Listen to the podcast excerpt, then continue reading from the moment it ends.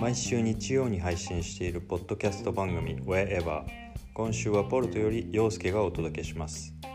このポッドキャストは世界は思っているより近くていつでもどこへでも行けるをテーマに各国にいるポッドキャスターが週替わりでその土地のトレンドや出来事などなどを配信しています。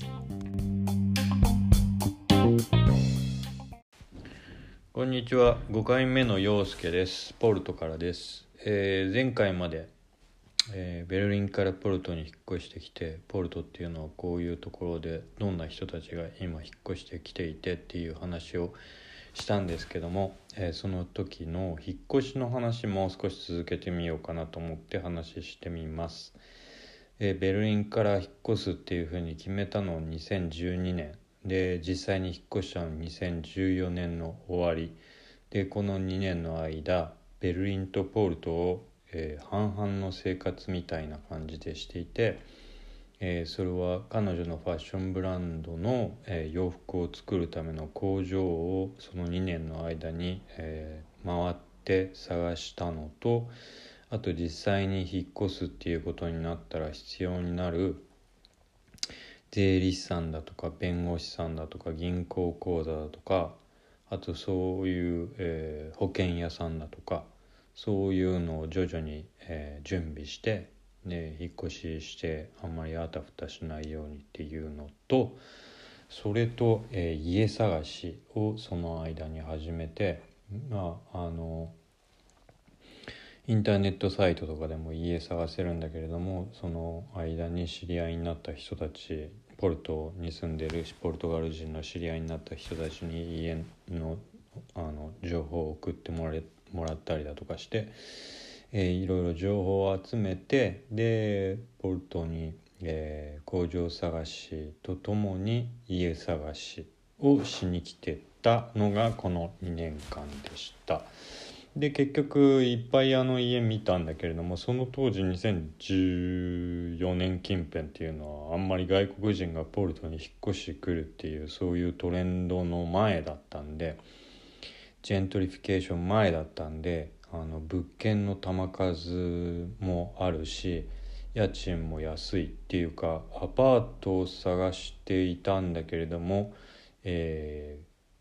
金額的にあの家も含まれるっていうことで、えービルの中にあるいあのアパートだけじゃなくって、えー庭付きの一軒家みたいなところも見始めてなんかすごいあのオプションがすごい広がったんでびっくりしたっていう思い出があります。でその家を回るのってどこの町でもあのすごい面白い体験経験あのだと思うんだけれどもあのポルトですごい感じたのはその前に住んでたドイツベルリンはあの規格がしっかりしているから窓枠だとか窓ガラスだとかあの家具だとか床だとかある程度あのある程度じゃないよな。規格に従ったサイズで全て作られているから窓枠が違う家とかってで何種類かある窓枠で全ての家が作られているけれどもポルトで物件を見始めたらあの引き戸のように開く横に開く窓もあれば上下に上に上げる扉もあれば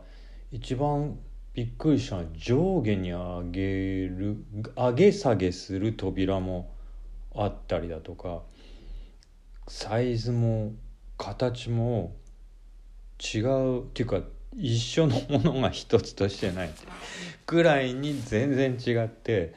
それがすごい面白いなあのドアノブも全然みんな違うし、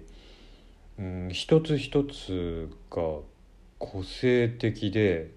あの機能性よりも美的感覚なんだろうなっていう思いがすごくありました。あと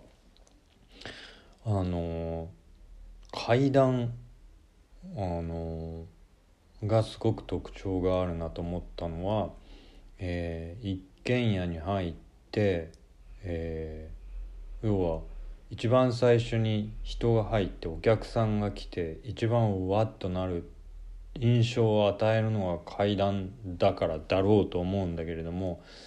あの階段螺旋状になっている階段がその建物の下手したら半分占めてるんじゃないかっていうぐらい階段がすごく重要イコール人に好印象というかなんだろうな人を驚かせるインプレスさせるっていうのが非常に重要なあの要素なん文化なんだろうなっていうふうに思う家が何軒かあったりだとかしてそれはすごく面白かったですね。で結局家は見つかって「はいじゃあ契約書を送りますね」っていうことで「ああよかったよかった」でベルリンに帰ってきて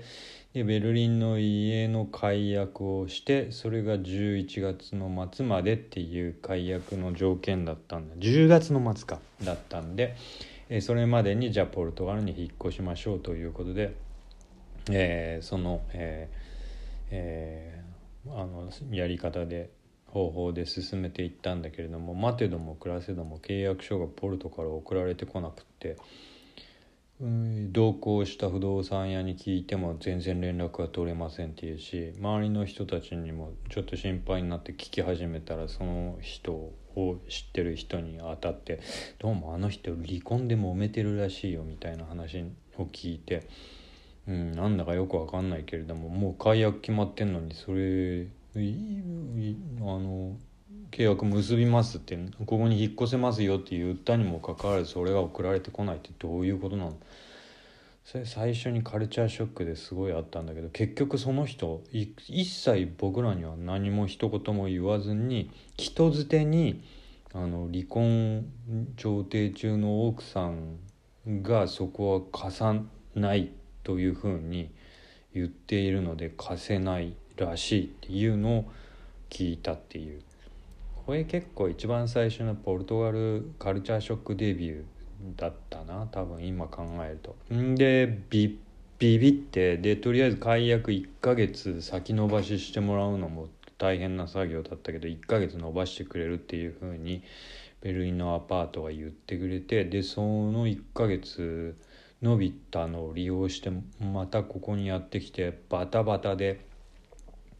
部屋を決めたとそれは不動産屋さんと一緒にまた回ったんだけどもその時にはめちゃくちゃスピードでラッシュで見つけた物件でそれは新築の物件だったんだけれどもまだ出来上がってないけれども10月の30日じゃねえや11月の30日に出来出来上がってるから問題ないですっていうことであじゃあよかったじゃあここにしますあのそこは、えー、2フロアでえー、メゾネットでも2フロアだなビルの一番上の階ででそこが2フロアで上の階が寝室になっていて下の階はリビングとキッチンと、えー、客室があってそれでテラスが割と大きく取られていてでそのテラスそのアパートはえっ、ー、となんだっけソアレ・シュドシュライスっていう国立博物館があ。ってでその国立博物館の裏側にあのいつの時代の王様だか分かんないけれどもあの競輪が好きだった王様がいてでその人の趣味の競輪場がその博物館の裏側の庭になるところにあってだからあのコースカーブのところにあのが斜めになってバンクになっている状態の競輪場今はもうもちろん使われてなくてもう、えーえー、歴史的建造物というか遺跡になってるけれどもっていうのが見下ろせるあの景観がいいところで前周りに何にもあの建物がなくてただ木が高い木が植わっててそのあの競輪場が見下ろせるっていう、えー、いい感じのところだったんでそこはまだできてなかったんだけどそこに決めますと。で11月の末までに出来上がってるからじゃあそれでやりますということでベルリンに戻って、えー、引っ越し会社さんとコンタクトを取ってっていう流れだったんだけどでまたその引っ越し会社がまたすごくあの一つ話があって、えー、その引っ越し会社はドイツを拠点にしている会社なんだけれどもドイツイベリア半島間つまりスペインとポルトガルとドイツの間の引っ越しを専門に取り扱っている会社でだからよく事情が分かってるからっていうことでそこを選んだんだけれども全部役割分担がきれいに分かれている会社で一番最初に来た人はうちのアパートをぐるっと回ってでその人にこれはポルトガルに持ってきます。これは友達にあげるから持ってきません。これは捨てます。これは持っていきます。この机も持ってきます。この椅子も持ってきます。この、えー、なんだろうなタンスは捨てます。っていうあのラフな感じで僕らまだ住んでいる状態のアパートを一つ一つ説明してってでえ僕らのアパートの下が僕の彼女のファッションブランドのスタジオだったんだけどもそこも同じようにこれは持ってきますこれは捨てますっていう作業をやってでその人は「はい分かりました」って言ってその数日後にでしたら箱が、えー、200必要なんで200個あの空き箱を送りますと。いうことで送られてきてで実際にその引っ越しになったら本当に200だったっていうとてつもないプロフェッショナルプロフェッショナルでそれは最初本当にびっくりしてでその見積もりの人はもうその後は現れないんだけれども実際の引っ越しの時には、えー、指揮を取る人と実際に物を運ぶ23人の黒人と、えー、統計の人。あ黒人だったかな全員。と指揮者と区域と3人と運転手。運転手は最初から最後まで何もしないでただ運転席に座ってタバコを吸ってラジオ聴いているだけでで指揮者はトラックの荷台を開けてその開いている荷台を睨んでいるっていう役でで3人の黒人たちが、えー、その箱なり荷物なりをじゃんじゃかじゃんじゃか上の階から下に持ってきてえー、トラックに詰めていくんだけどもその指揮者がそれはこっちそれはあっちそれは縦にしてから奥に入れてそれは、立てかけるようにして奥に入れてこれはこっちに詰めてっていうテトリスを、想像すると分かるんだけどそれを指揮する人ででその人に従ってその3人の人たちがちゃっちゃかちゃっちゃか入れていくんだけれどもある程度のところまで行って結構詰まってきた状態で、あのそこで入らないってなるともう一回そのテトリスを崩して荷物を外にもう一回ある程度出してからもう一回違う組み方でテトリスを作り上げて最後の一つをスッと入れるっていうそれもすごいプロだなっていう。で最終的にあのはあのそのトラックの、えー、荷台、えー、に全部詰めるんだけれどもほんと最後は平面になって全部パッツンパッツンに平面で終わってガッチャンって鍵を閉めるっていう。あれびっくりでそれあのトラックの運転席は僕の頭ぐらいだった頭ぐらいに運転手が座っている、ぐらいのすごい大きなトラックでそれが2両連結でであの行ったんだけれども最後に言われた僕ら自転車が2台あったんだけど最後に言われたのが「はい自転車の鍵をください」と。でそれは何でかっていうと国境をまたぐ時にその自転車の鍵があのこれは盗んだものじゃなくって引っ越しの荷物ですっていう証明になるらしく警察に止められた時に。だから一番最後に確認されたのはあのじゃあ自転車の鍵2つくださいと。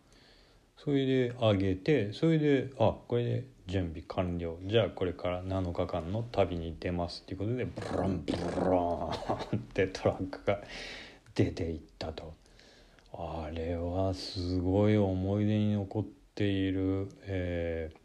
ー、引っ越しでしたね。で、えー、2500キロ、ね、僕らはその空になったアパートに戻ってその後は今度は黒人じゃなくてこれは東系の人たちの、えー、作業でペンキを白く壁天井全部塗る作業の人道式をしたのかな。その時どこに泊まったんだか覚えてないけども。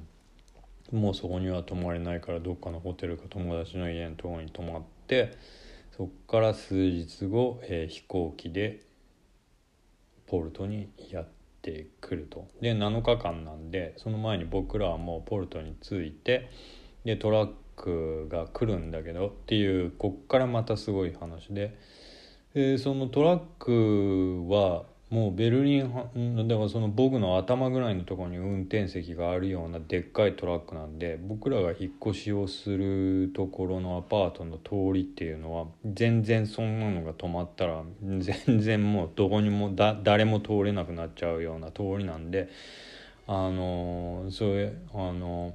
そこ引っ越しのトラック入るから通行止めにするのか何なりしてくださいねっていうことをあのそういう申請は出しといてくださいねっていうことはまあ言ってたんだけどっていうのはそれが常識だと思っているからそういうふうに言ったんだけどそんなのは全く出されていずでトラックそのまま入ってきて止められないのを確認してあれ慣れてるはずなのになんでああいう風になったのか分かんないけどでそのトラックが止められるような場所にトラックを一時的に止めてそこから小型のトラックに荷物を、えー、移し替えて10往復して引っ越しをしたっていう。とてつもない作業でそれは僕らは何にもタッチしなくてよかったからいいんだけどその作業すさまじいその10往復だか何往復だか分かんないけどそれ詰め替えをして。で、えー、アパートに荷物を持ってくんだけれども、もうそんなのアパート床もできてないしっていうかあの床で仕上がってないし水は出たのかなでも電気が通ってないしってふざけんなだって11月の末って何べんも言ってんじゃんよっていう話なんだけども。でもそれがまあ、えー、ポルトガルのカルチャーショックそれこそ2位ぐらいなもんで。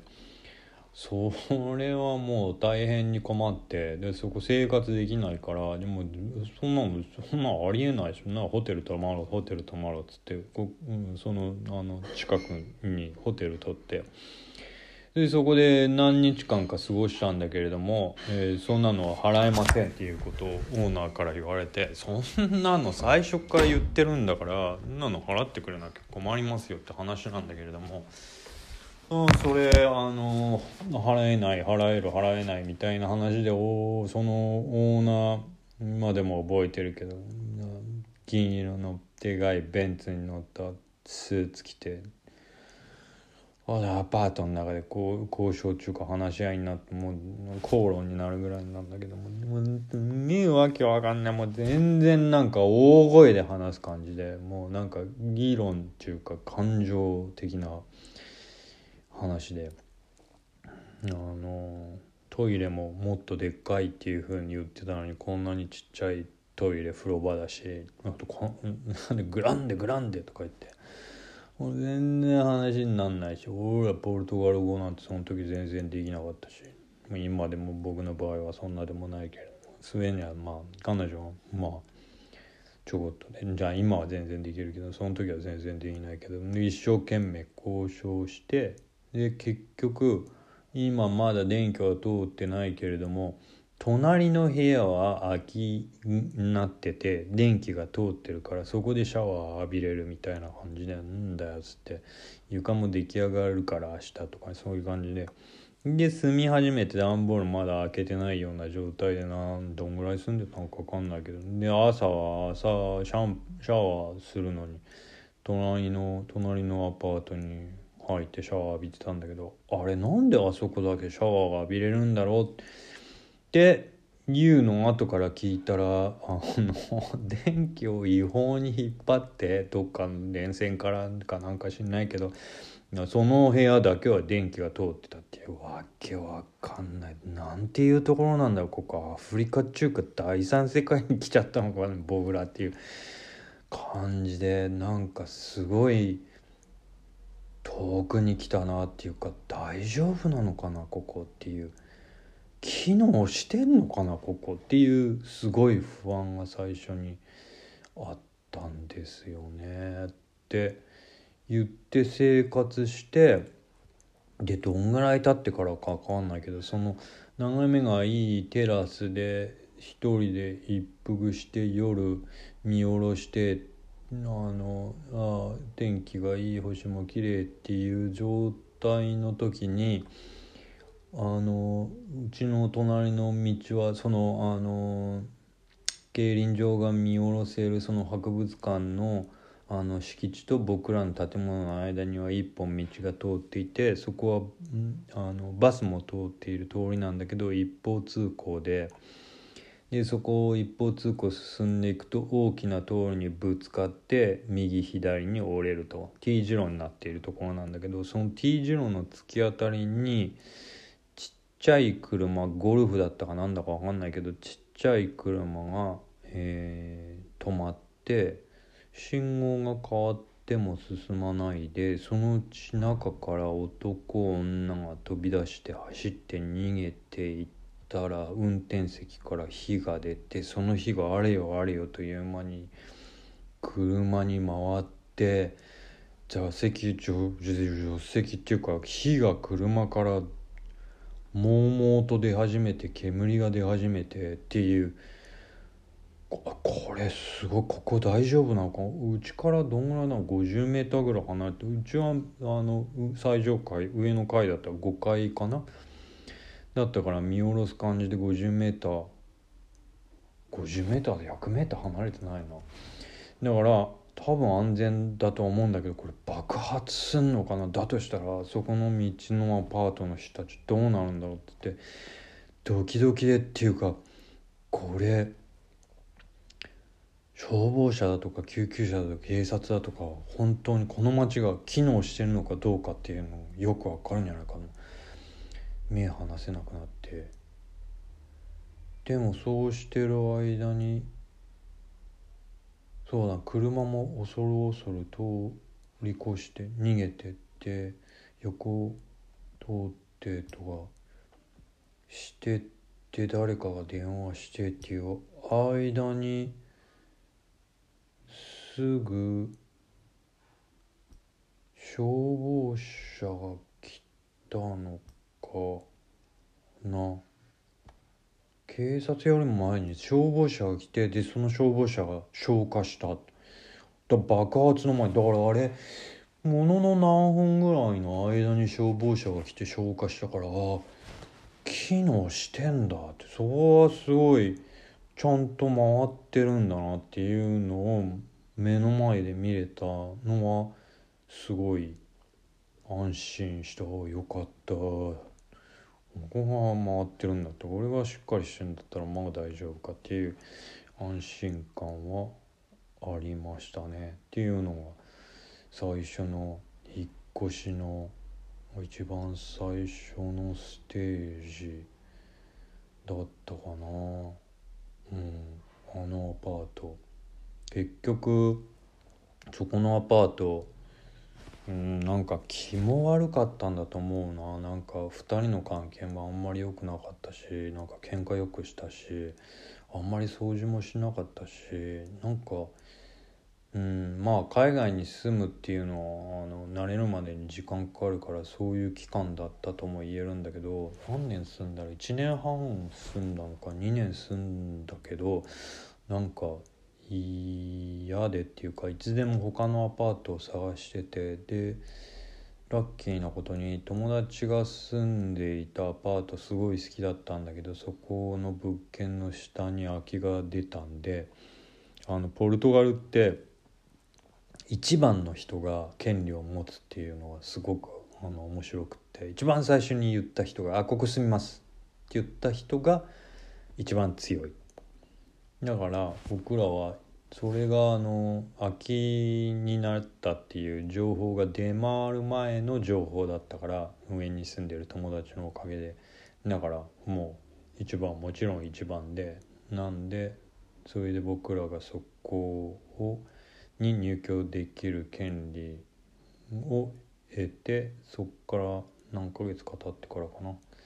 あのそこに引っ越して。で広さはちょっと狭くなったけども家賃が半額になって、えー、その前のところは新築のアパートだったんであのエレベーターもあります。な何？そういう箇条書きにするとテラスもあります。何もあります。何もあります。箇条書きにするとたくさんなんだそのホテルみたいなもんで洗濯機もあります。ちっちゃなキッチンもあります。インターネットもあります。ガスコスメティね。アメニティも揃っています。駐車場もあります。何もあり何も何もありますっていうのが一番最初に住んだアパート言ってみればそういうとこだった。地下駐車場があります。エレベーターがあります。ドアオートドアロックがどうのこうのと。だったんだけど全く心が通っていないというか全く人間のことを考えて設計デザインされたアパートじゃなかったんだけどもあの僕らがその後に引っ越したって今住んでいるアパートは人間が人間のために作った古き良き時代のアパートなんであの非常にあの部屋取りも納得だしあの床だとかも気持ちがいいし壁とかもちょこっとなんか飾りがついてたりとかするのもすごく気持ちがいいしっていうところに引っ越しができるようになったんであのそれは本当にすごい良かったですね。でここに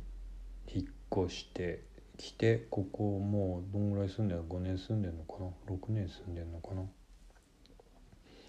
ていう感じですね。だから引っ越しは今落ち着いたけれどももうそれまではずっとなんか落ち着かなかったですね。で今これどっか探そうと思ったら家賃はめちゃくちゃポルト上がっちゃってるんであのこんなところにこんなにあの金額で済むなんてことは絶対に不可能な状況でっていうのはあの僕この回の録音まあそれはもともともちろんあの情報としては知ってたけれども確かな数字っていうのは見てなかったんだけれども2023年にポルトガルを訪れた、えー、観光客の数がえー、1800万人でポルトガルって全部の人口1,000万人で自分たちの人口の倍の人たちが2023年には訪れたと。そうするとその訪れた人たちが泊まるところが必要っていうかそれだけの人が入ってくるからそれなりの観光業で国は非常に潤っているからだからアパート今まで住めてたところを全部観光客用のエアビーンベとか民泊にあの衣替えするような部屋が国を挙げて増えてそれに従ってあの球数物件数が少なくなって価格が上がって今ポルトガルは国を挙げて一番の話題は家。住める家。我々の家。これずっとあの話してるっていうかうちらテレビないけれどもレストランに入るとテレビがついてるレストランとかで見るのは全部いつでも話題は家の話でまあそれはそうなるだろうなっていう。でその観光客だけあのじゃなくってこの前も話したようにあの引っ越してくる外国人がすごく多いんであのそうするとその人たちあのニューヨークに住んでる人たち家賃2500ユーロなんて当たり前だからどんどんそういう高いあの値段でいいアパートがどんどん吸い上げられてってますます住む家がなくなっていくと。で一方でポルトガルの平均賃金最低賃金っていうのは横ばいであの何にも変わっていないんで家賃だけが上昇してあの収入が横ばいっていうだからみんなどうやって住んでるんだろうっていう。なんであの僕グラフィティだとかっていうのはすごくそういう状況を反映するなって思うのはベルリンでも感じたしあのいろいろあると思うんだけどポルトで見かけたのはあの ask ask your employee あ違うな。ask restaurant employee if they can afford food there みたいなどういうことかっていうとあのああなたが行ったレストランで働いてている人にそのレストランで食事を自分のお金ですることはできますかっていうことを聞いてみてくださいっていうステッカーが街中にたくさん貼られている時があってそれはすごい本当にそうであのみんなそんなレストランでご飯食べられないんね。収入が少なくて家賃が増えているからみんな本当にヒーヒーで。でこの前あのドイツの彼女の実家に行ったんだけれどもあの物価が倍ポルトガルの物価のスーパーのリドルに行って、えー、これポルトガルだったら25ユーロぐらいだろうなっていうのは50ユーロで40ユーロだろうなと思ったのが80ユーロでっていうふうにあの感覚こっちの感覚の倍がドイツの現状だったんで物価の現状だったんであこれポルトガル人あの海外旅行とかできないなって。絶対に あのここで働いてここの収入じゃあ外に出れない。うんっていうのがすごいあの実際なんだなっていうのを今回ドイツに行って肌で感じましたね。だからすごいあのうんえ